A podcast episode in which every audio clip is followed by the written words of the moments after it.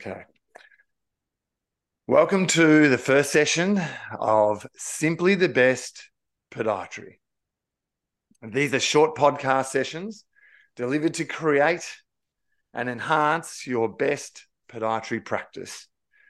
These sessions will be uh, clear and concise and focus on what can help you in your practice daily, keeping things uh, simple and with information that you can uh, touch on through your working week quite easily. A focus on simple, clear advice to assist you, the podiatrist, to be the best you can. And I suppose that's what, what we're going to talk about is how can you improve and how can you be the best you can in your podiatry practice. I am ably joined and co-hosted with John Osborne, private practitioner and La Trobe University PhD candidate. Morning, John. Morning, young Jason. Uh, it's uh, it's great to be here. The weather's not helping us, but no one cares because we're on a podcast. It's great. Exactly, exactly. But it's great to do this with you. Uh, we did another session last week um, for another matter, which went really well, and I have to say I really enjoyed it. And that's what spruiked the idea of simply the best podiatry. And that I was think uh, that was great. uh, well, well, I think we touched on matters um, in a very clear way about how to run um, different aspects of your practice, and that's what we came to. Let's put this up and help others, and be really clear and simple um, with our information. I suppose the next thing to say is who is this for? It's for all the podiatrists out there, young, um, new grads, or even the most experienced people who have been in practice for decades. And I think with the two of us, I'm very practice based and very practical. Um, where you have that research background, will probably be a great loggerheads over different issues, differences of opinions. uh, possibly. But Healthy, uh, I healthy, think we've got a good debate. balance. I think agree. we've got a I good balance. And, and I, I think that there's, I mean, we often think about things as being divided into being new practitioners or old practitioners, or you only do sports, you only do general.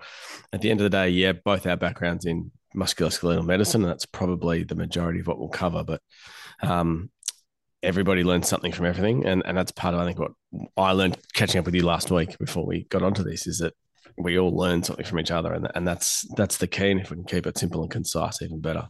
Exactly, and and for all the uh, students, you know, this should be something to lean on as well, and lend an ear to. It will be kept short and concise because we don't want to uh, get bogged down with different issues, and some of these sessions might be a little longer than others, but we do want to keep it um, really simple and clear, so you've got tips to use on your Monday morning as soon as you work, walk into your rooms. Yeah. So, can I ask you to start off with, and in just introducing you, can you tell me or tell the listeners what you do in your working week, both from a practice point of view and from your research um, work? All right. So I, I probably spend uh, three days a week in clinic, and then I'll spend two days a week uh, doing research. So my three days a week in clinic is would be a, a 95% musculoskeletal caseload. We've got um, a younger podiatrist that works over at our clinic as well, and so he and I uh, we'll also catch up and we'll, we'll spend some time mentoring uh, and and discussing cases as well. So my face to face or my face to face in clinic week um, sees a lot of dancers, gymnasts, uh, because of my previous background, uh, and then sees a lot of uh, secondary and tertiary referral, um, often before it's heading to surgery or before it's heading down that pathway. I have the benefit of having the scheduled medicines endorsement, so I'll see a lot of um, a lot of things that that need a bit of guidance that way, uh, and um, and that's that would be my average week. What was it last night? I had five sesamoids. Um, one shin pain, two OCDs in the talus. So that would be that was last night. So that's Yeah. that's a pretty good representation. Um, research wise, so my research is in foot strength and um, and heel pain. Uh, produced a systematic review a number of years ago, and that was looking at whether or not oh, well those with heel pain, sorry, those with heel pain, the strength deficit compared or strength difference compared to those without heel pain. Um, and then we're just producing at this point in time, it's under review a Delphi study where we've got 40 uh, experts from around the world who have come together to say, look, this would be a program for a young athlete for a strength program. This would be a strength and training program for a, you know, an overweight middle aged man. And then this would be for um, somebody who's a bit older. So I'm really looking forward to that Delphi coming out. I appreciate that you know, Delphi's on the scheme of things is just a basis of opinion, a lot of opinions put together, but it's nice to actually get that clinical relevance in, in into my research. Um, something I, I, I would, I'd love to see more clinicians involved in research, and I would love Yeah. to see more research that that engages clinicians. So, um, nice to get. That'll be nice to get that out there. Uh, and then later this year, we'll um, roll out a couple of MRI studies on foot muscles uh, and some EMG and, and force production studies on on exercises at, at, the, at the foot and ankle. So fingers crossed, everything goes to plan and we get it all done by the end of the year. But that's uh, that's how I spend my my week. Yeah, that's a great balance, isn't it? Because you are not like you haven't just gone down the channel of like um, research and evidence-based, um, I suppose, practice. You've got that balance in the week where you are just doing what you can do on a daily basis to help the issues that come through, and now you're actually, you know, turning the page and you are doing that research um, side of things with the strengthening. Can I ask you, how did you uh, get fa- what fascinates what fascinated you with to take on the study of measuring foot strength with regards to heel pain? Um, it's well, I was. The, it's funny. It's the Michael Rathleff study. Now, I, I appreciate there's Which you know, is that that the, so there's a Michael Rathleff study that came out. Oh, I- I'm I'm sure I was at uni it was some time ago. Let's assume ten years ago now, where they stuck everybody on this on on the rolled up towel, and they got everybody to do effectively what is a modified heel rise, and then they got better over a, me- a short to moderate term uh, by doing this. My so that particular study, I was there's I, I just wanted to there, there had to be more to understand. yeah, For me, I went well. You can't strengthen the fascia because it's it's not a it's not a contractile tissue. So and that was sort of the that was the discourse that was going around at the time. Oh, I can strengthen the fascia, and, that I was like, well, you can't do that. But there's got to be something in this somewhere. And then having had a background before podiatry in professional dance and owning a gym, I was like, you know what? There's there's something in this, and I haven't already in interest in it because of my my Yeah. previous life. sure. So you, Um, s- and you obviously saw the differences it. with your dance as the stronger you became Oh yeah, hundred percent. with hundred percent, and, and I was there for that transition of we're trying to get everyone flexible to try. We're trying to get everyone strong. Um, and the difference, I'm, I was I was always a bit bigger and bulkier than the average blokes, but then because I was bigger and stronger, there was things I could do they couldn't, and so it just oh, my brain just ticks off all the time. But it was it was all of those connections all the time that's great. that I suppose led me to where I was. I think that's a good point, though, isn't it? In our in our practice, and I often ask the um, students or new grads who come through to my rooms, what fascinates you? What has driven you to podiatry, and what fascinates you? And it's a really interesting. I ask the same question every time, and it's really interesting because I, I get these answers like, "Oh, I'm interested in peds. I'm fascinated with diabetes." Um, I've got a running background. I'm really interested in the running injuries or shoes or whatever it may be. But then there's a group who come through and it's like, oh, well, I didn't get the score for that course and I thought this would be okay. And those those people are absolutely no, I have no doubt part of the attrition rate we see in allied health within a few years. And I often ask that question because, as you've just answered, it goes deep. And then I would uh, ask the listeners to actually really reflect on what fascinates them because everyone has a story and that drives you to where you are. And uh, hopefully, we can touch on some of the things that people, you know, have become. Oh, I was going to say, you know, what would be really funny, right? Is like it's a bit it's a bit tacky. Let's get the listeners to engage with us. But you know what? Absolutely. I would be really keen to see if I mean what I'm on Twitter at the Agile Foot, same on Instagram. Um, I'm, I'll have to get yours in a second. But if people reach out and go, you know what? I reckon this is where the connection lies to where I got to podiatry. So, because I reckon you get some really wacky answers. Absolutely. And it'd be really great. You know what I mean? Because well, I've got to um, tell that, you, so, that minute of self reflection. when I started podiatry, I was like, "Oh, this is stinky feet. What am I doing this for?" For my first year, I got into my second year and went, "Oh, now I see what that connection is."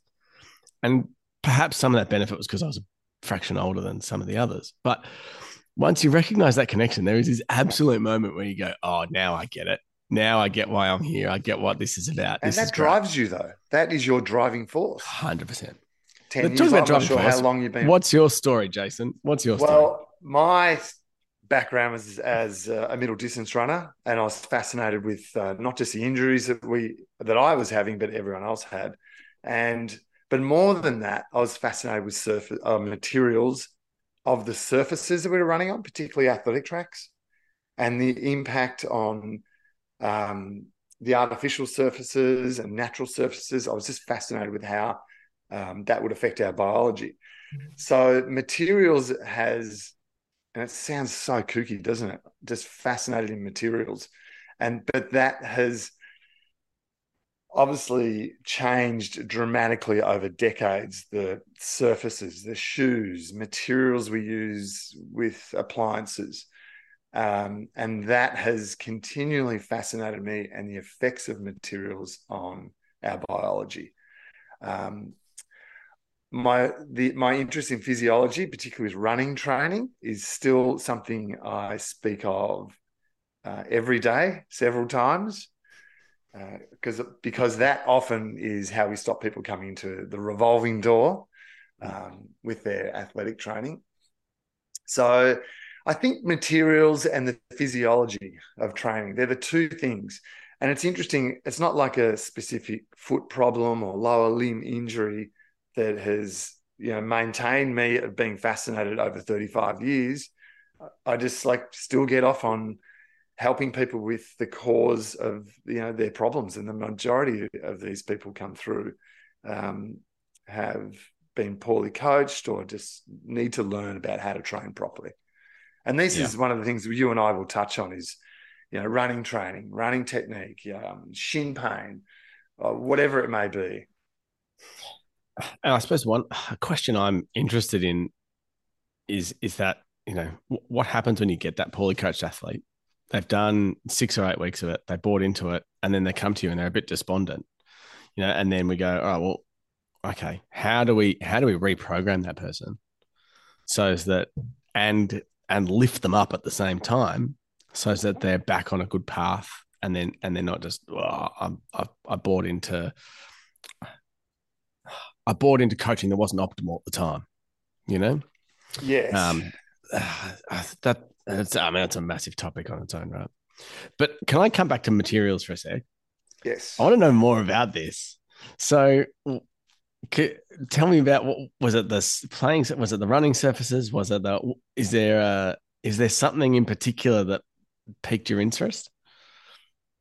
I think the changes in materials that we've seen with footwear yeah, right.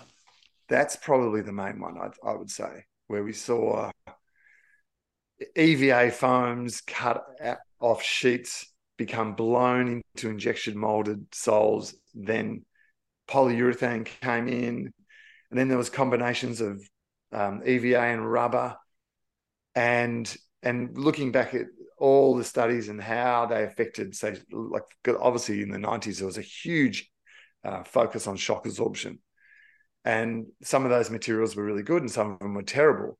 But the shoe company still followed um, their own route of, of focusing on one stream of materials, then it would change again. And we were all told that, you know, this shoe or this material is so good for you, but then it, the companies would do a complete backflip. And I was fascinated with how those materials affected us. Um, and getting back to the surfaces, there was a time when athletic tracks were um, made from a poured, it's almost like pouring concrete, but on top of a layer of concrete, um, the surfaces were poured um, rubber uh, surfaces, which then morphed into what they call Mondo, which is an Italian um, based uh, company that made athletic tracks out of sheets. So they would make these sheets of material which would be laid down as athletic tracks. And that seemed to be really, really hard. And I was interested in that. So that actually provoked me to, you know, learn about surfaces and how they affect, you know, you when you run. How was that to run on? Yeah, hard. And everyone would always talk about, oh, how the surfaces are so fast. This track's faster than that track. And yeah, and it was. It was when it first came out, these tracks were much quicker. Um, but they were certainly really hard. And I remember back in the day, you, know, you would do minimal training on those surfaces because of the hardness. Hmm. But I'm still like really inspired to learn about it because things do change. And that's what's kept me I, I, suppose, engaged with that running community of shoes, surfaces, and uh, as I said earlier, appliances.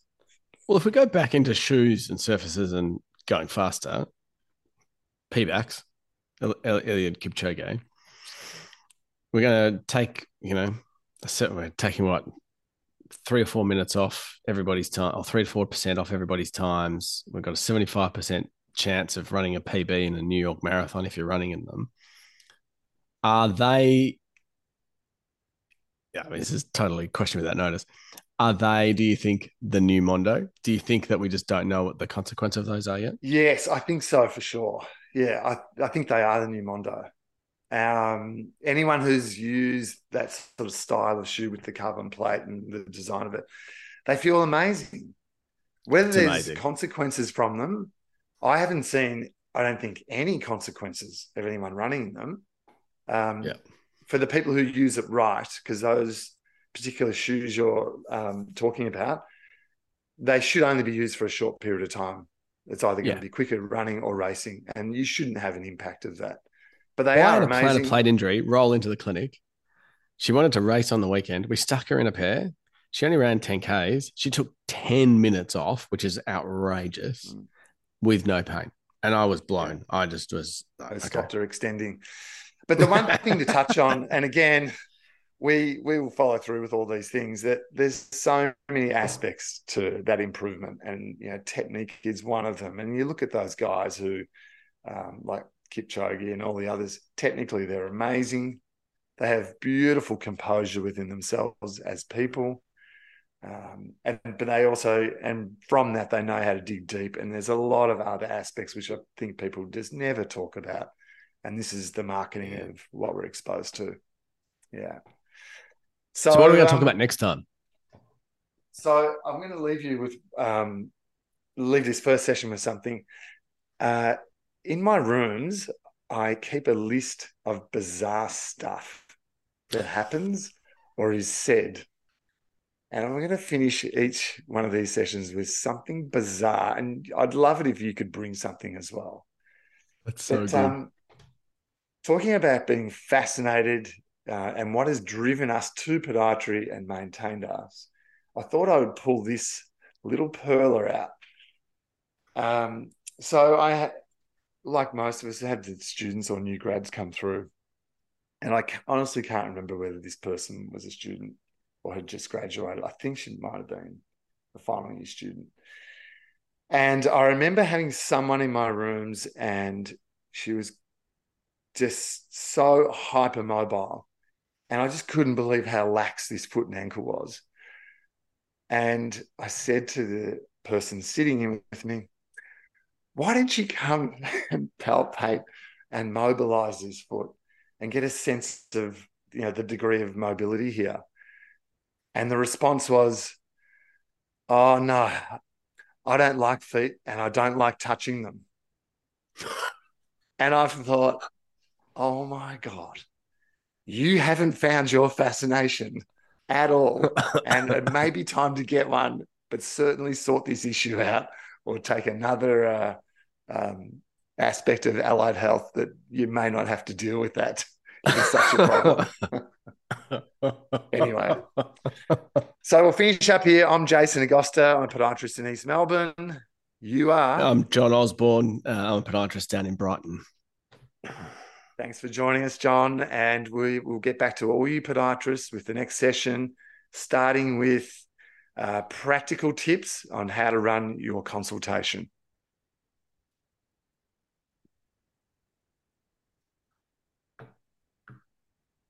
Because you know what's funny is I love the wearables Yeah. because it gives me so much data. yeah. Okay.